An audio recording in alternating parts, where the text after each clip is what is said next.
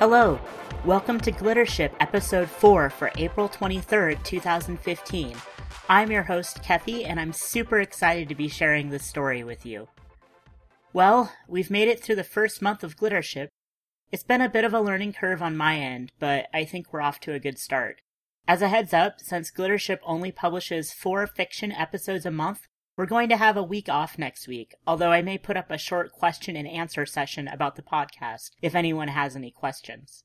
I made a short Google form for that, which I'll link in the transcript, or you can email me at kehrli, K E H R L I, at gmail.com if you have anything you'd like me to talk about next week. One of the Kickstarter stretch goals that we reached right at the end of the campaign was an original fiction goal, what this means is that I'm going to start putting out one original piece of fiction per month. I thought that I'd be able to start doing that in May, but the first original story will come out in June since I have to buy some first. If you're a writer, submissions for original stories will be opening on May 1st. This is an open call, so no previous publishing experience is necessary. Just send me your best work. For information about Glittership submissions, please check out our submission guidelines on the website. This does mean, however, that since we're starting two months late with original stories, there will be two original stories in both June and July to catch up. One last update about Glittership in general. Um, I've started to send out Kickstarter backer surveys. Right now, the $5 and $10 levels have been sent out, and the others will be coming soon. Thank you so much to everyone who contributed. Without you, I wouldn't be able to make this podcast. Um, I've mentioned the Vitality Kickstarter before. Vitality is a queer science fiction and fantasy print and e-zine that is funding its second issue. The Kickstarter ends on April 30th, so if you're interested in more queer science fiction and fantasy, please check that out. And I will, of course, have links in the transcript. All right. Today's story is Ordinary Souls by K.M. Szpara. K. M. Szpara lives in Baltimore, Maryland, with a black cat and miniature poodle. He has a Master of Theological Studies from Harvard Divinity School, which he totally uses at his day job as a legal secretary. On nights and weekends, he advances his queer agenda at the local LGBT community center and writes speculative fiction novels. His short fiction appears or is forthcoming in Lightspeed's Queers Destroy Science Fiction and Shimmer magazine. You can find him on Twitter at KM Szpara, which is K M S Z P A R A. Before we get into the story, um, I do want to apologize. This is another sad one. Uh, I'm such a goth at heart. Everything is sadness and doom for me. More importantly, though, this story does contain a sex scene, so if that's going to embarrass you, you might want to listen to it with headphones. Ordinary Souls by K. M. Szpara. Read by Keffy R. M. Kehrli. This is a bad idea, Callum. The sorceress rolled a colorful concoction of dried plants in a thin piece of cigarette paper and balanced it between her lips. You know that, right? The end smoldered on its own. Probably. If Ethan didn't know, would he forgive me? I picked at a chunk of yellow foam exploding from my chair's upholstery. She wouldn't notice. Her whole apartment was crumbling slowly around her altar, chipped paint, smoke glazed walls, mysterious splatter on the floor. Serena was a non-profit sorceress, one of the few who didn't whore overinflated skills in the private sector. This won't be like the little spells I give you for headaches and I haven't felt anything for a week. Figured as much, she said. I won't stop you. Just want you to know what you're getting into. I know. I didn't know, really, but I didn't care. Where are we going now? Ethan said. He clutched a bouquet of asphodel in one hand as I tugged him off the beach. His nose disappeared into the little white flowers. The orange-tipped spires tickled his nose and his lips tightened in a smile. We were going to be late for our reservation. It was already 8.15. His hand fit inside mine. It was smaller and hardened from years of operating the same lever at the spice mill. I rubbed a finger over his calluses and he smiled up at me. You're not going to tell, he said. Of course not. I winked. Ethan hated surprises. He still tried to find his Christmas present every year. I had to remind him he was almost thirty, but he always brushed me off. I corralled him into my car and threw it into gear before he could fasten his seatbelt. He struggled with it as I took off. I know you think speed limits don't apply to you, Callum, so can you at least wait until I'm buckled in? I'd rather not die tonight. At his words, I slowed a sudden twenty miles per hour. Sorry, I said. Ethan lurched and then clicked his belt in place. It's fine, he kissed my cheek. I'd just rather tomorrow's headlines not read, Tragic Car Crash Kills. He paused, picking at the bouquet in his hands. Attractive young machinist and his sugar daddy. I risked our lives to glare at Ethan. I hate it when people call me that. Right, he angled my head back to the road. Which is why you need to slow down and pay attention. Ethan smirked at his own wit. He rolled down the window and a few pink pinstriped petals twirled into the night. The flower's light honey musk filled the car. Ethan stared out the window, entranced by the sight. Then I took our exit and his gaze turned to the streets. I pulled into a parking space. This is our stop, I said, waiting for him to notice and remember. Through high windows, candles glowed on black silk tablecloths. Ethan's jaw unhinged when I opened his door. The familiar scent of hickory smoked turkey and herbed bread reached us even outside. Fernando's? This is where we had our first date, I said, helping him out of the car. The only time you ever let me treat you to dinner. I gave his hand a playful squeeze. Well, you ordered us filet mignon. Ethan was no good at keeping a straight face. I couldn't. I curled my arms around him and stopped his stammers with a kiss. He inched onto his toes and laced his fingers behind my neck. Happy anniversary, I said. Take this while I prepare little something for the nerves, free of charge. Open up. Serena blew rose-colored smoke at my face, and I breathed it all in. Better? A green plastic ashtray sat neglected as Serena flicked ash onto the linoleum. I nodded as the magic settled into my bloodstream. Thanks, I said. So what do I owe you for the... We'd never talked about the dark side of her business. Some clients just never reemerged from her apartment.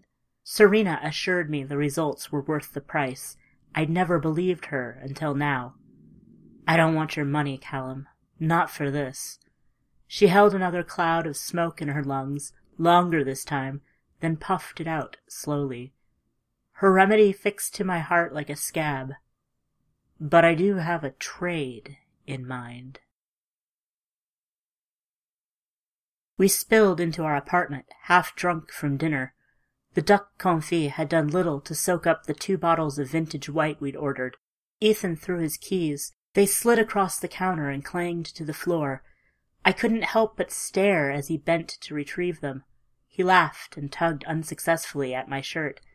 I humored him, closing the gap between us. You look hot and blue, he said. Did you want me to leave my clothes on? I asked, but he was already fingering the buttons. Fuck me, he whispered. His tongue grazed his lips. I leaned in and caught the bottom lip between my teeth. A soft moan escaped him as I sucked.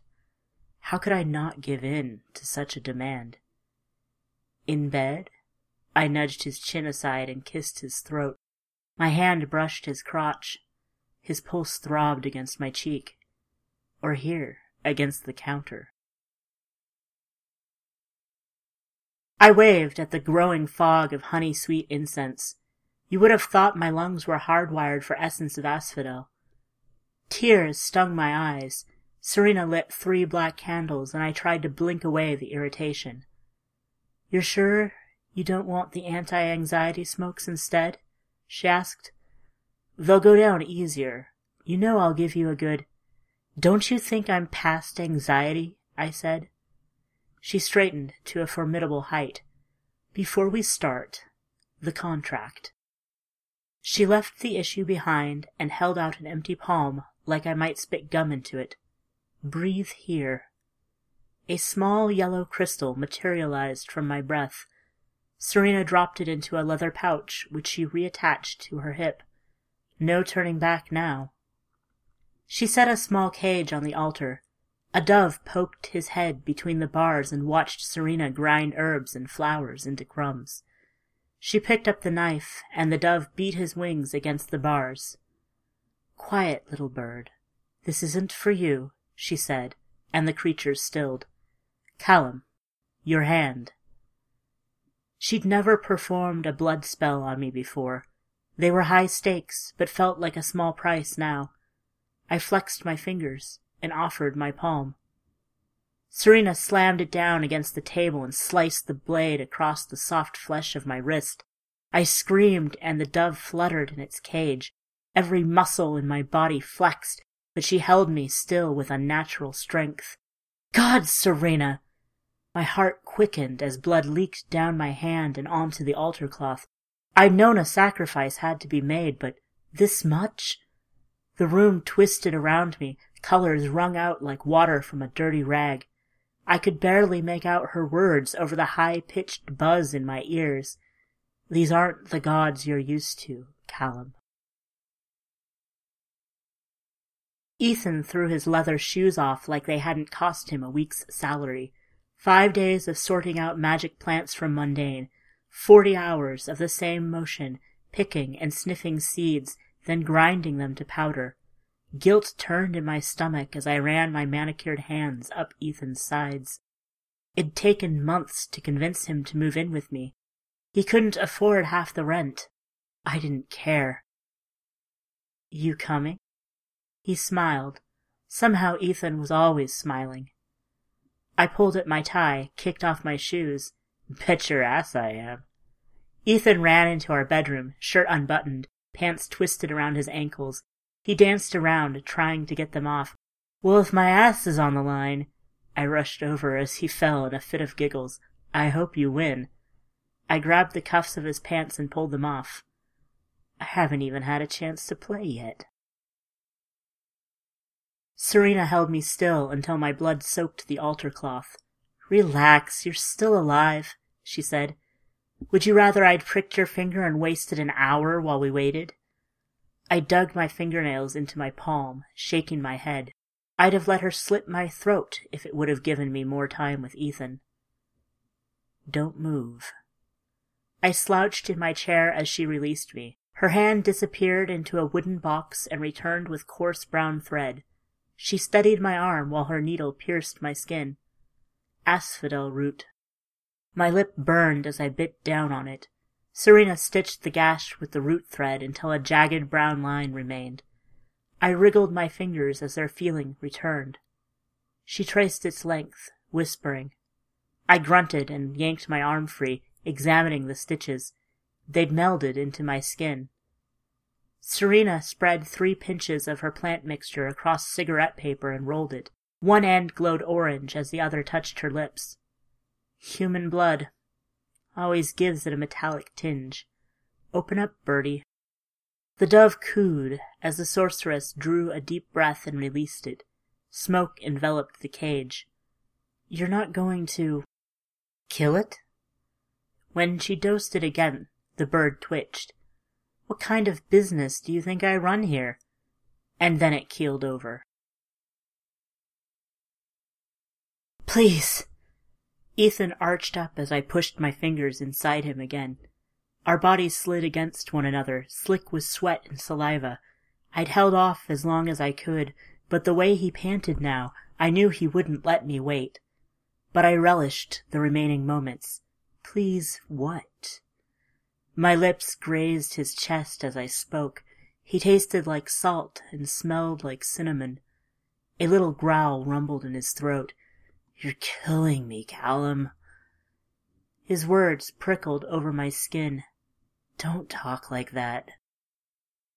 I wouldn't have to if my boyfriend would get inside me. He squirmed beneath me.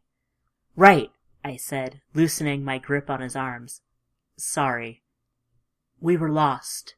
Words reduced to syllables, the world to this bed, his warmth, my thrusts. He was a writhing, sweaty, beautiful mess of a man. Ethan's fingers wrapped around his own cock and my eyes screwed shut. Moans and grunts surfaced like the bubbles in champagne. Then, Callum!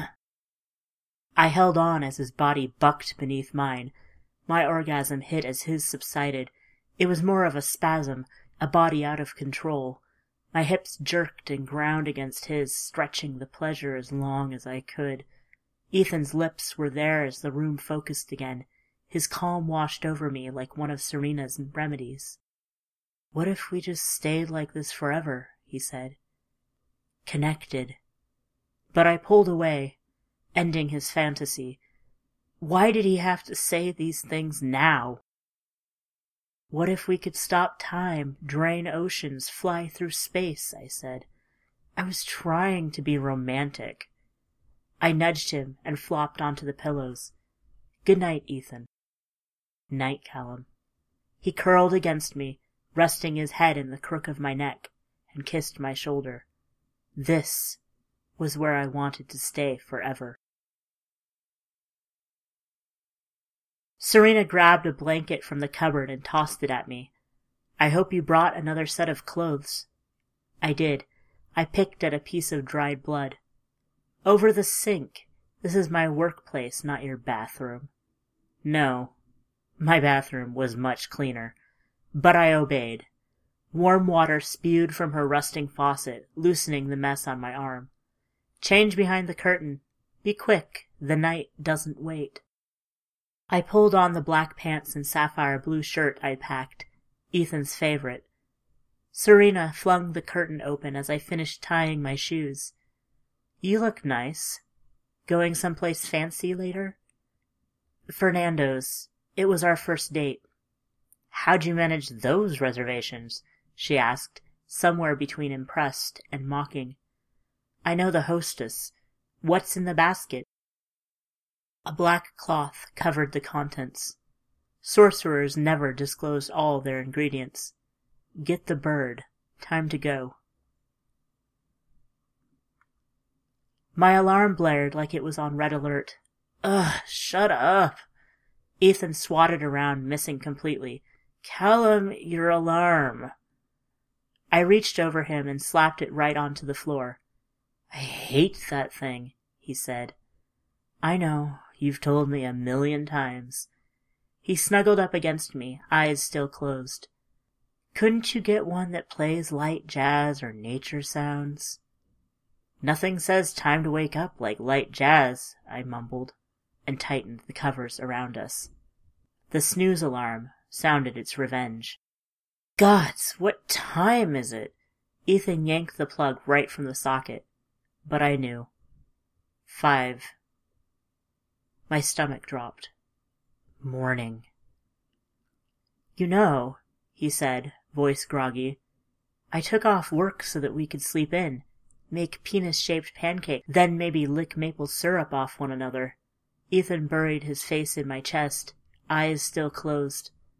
There's nothing else I'd rather do. I squeezed him in my arms, trying to memorize exactly how his body felt how his fingers grazed my back and toes poked mine. But we have to go. There's something I have to show you. He rolled onto his stomach and watched me pull on a pair of shorts. Concern showed on his face. What happened to your arm?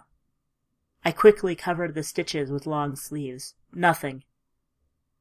Have you been going to Serena again? I reached into his drawer and grabbed a white t-shirt. Maybe. Do I even want to know why? His lips tightened while he watched me get dressed. I couldn't. I didn't answer. couldn't answer. He'd know a lie, and the truth? Not yet. I still had time. Ethan sighed. Come back to bed. I threw the shirt, and it landed on his head. Get dressed. We're leaving in five. The water looked different just after sunset, black almost. Serena sat cross-legged in the middle of a circle. She'd traced intricate patterns in the sand in preparation for the spell. I'd set up my charade, laying out a blanket with bare dishes and a half-empty bottle of wine. Now I dug my feet into the sand to keep from running. If the week without Ethan had felt like a lifetime, how was a lifetime going to feel? I closed my eyes and tried to drown out Serena's chanting, but I could still smell the incense. Asphodel, again. She'd given me a small bouquet of the pink and white flowers. They rested on the blanket, waiting, just like me. I take back everything I said earlier about staying in bed, Ethan said. I'll never get tired of this beach. Me neither, I whispered, I didn't trust myself to speak any louder. And now I will have seen the sun set and rise here during the same night. Morning, technically. It's morning, but you know what I mean. I nodded and wrapped my arms around him as we stared out at the sea. It seemed to rise with the sun in orange, red, and purple. Do you remember the first time we came here? I said, and cleared my throat. My voice had begun to waver. Yes, it was barely spring and the water was freezing. You threw me in. I don't think I returned your calls for a week. He laughed and leaned his head on my shoulder. And if you're thinking about a repeat performance, stop. I know where you sleep. Then, in the distance, I saw Serena coming with the unconscious white dove in its little cage. I wanted to run, wanted to scoop Ethan up in my arms and just go. There wasn't enough time. How could she possibly think I was ready? Ethan, I said, there's something I have to tell you.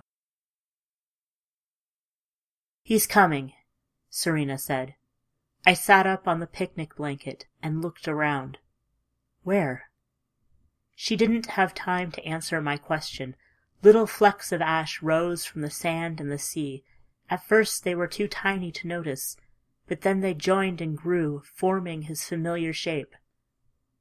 Remember not to treat him differently.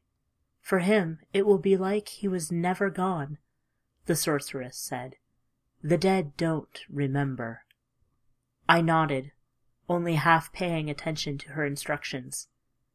Then he's yours again, until sunrise. Use your time wisely and meet me back here. Or else I will kill you both. She showed no hint of a smile.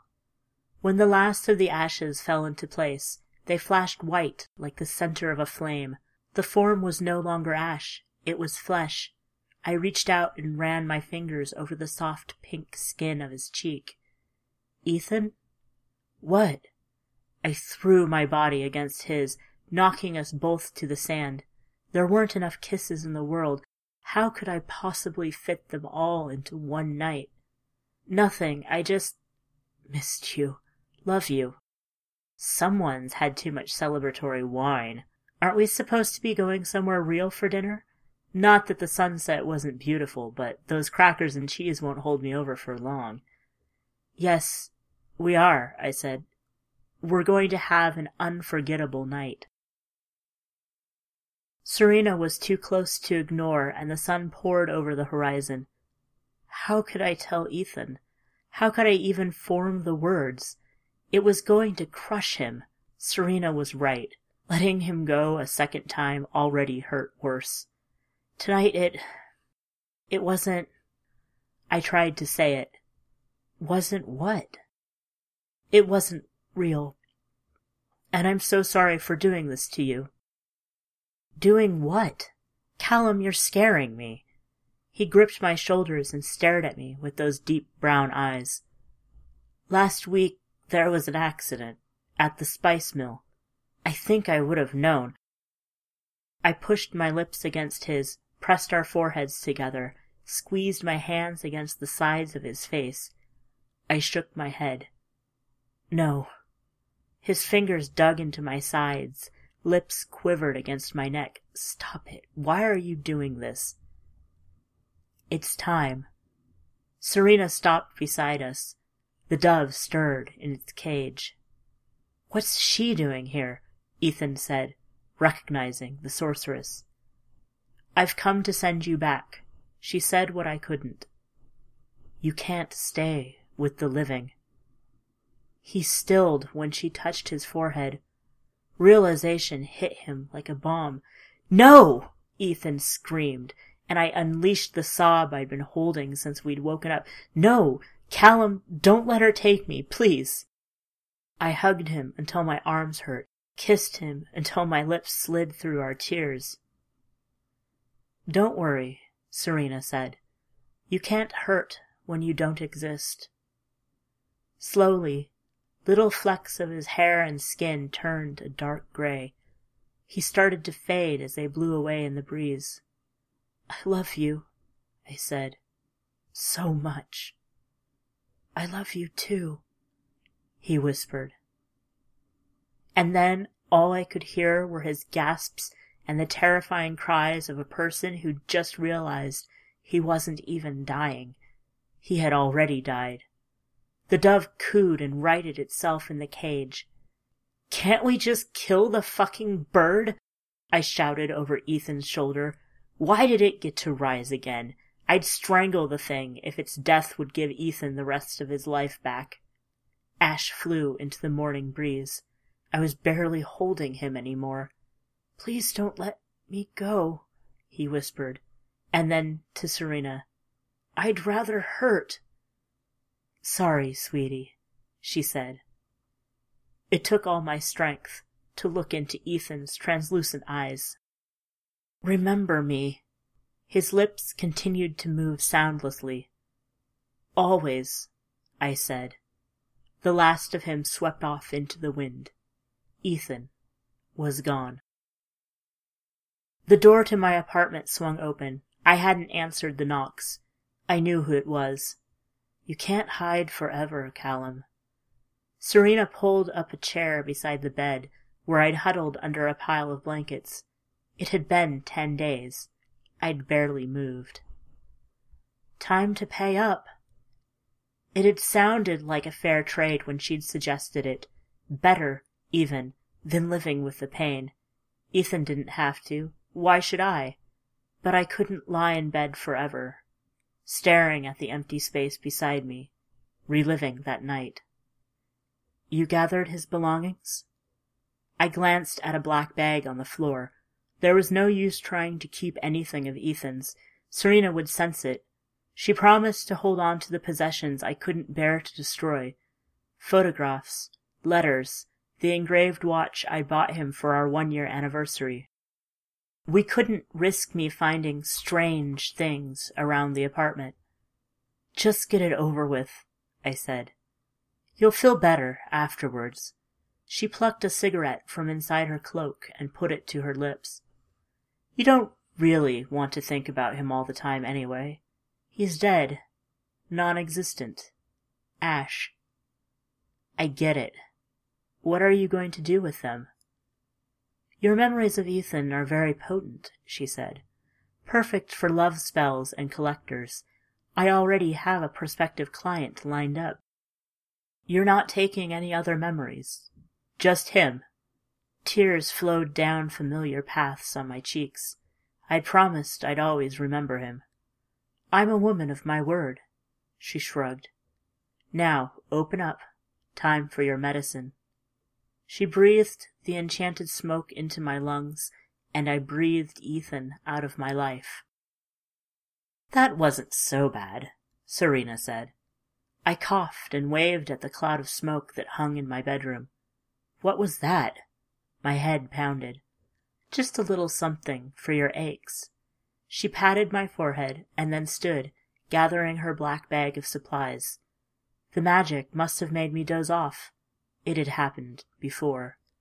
Thanks, I guess. She set a tin on the end table before opening the front door. Smoke one every night before bed for a week. Start tonight and you'll be good as new. The door banged closed behind her. I flipped the tin open, and a soft honey scent wafted out. It smelled strangely familiar, but from where and when?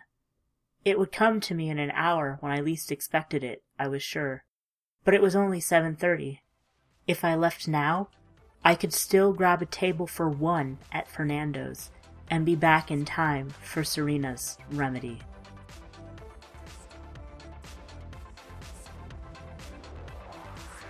Ordinary Souls was first published in Shimmer issue 16 in January 2013.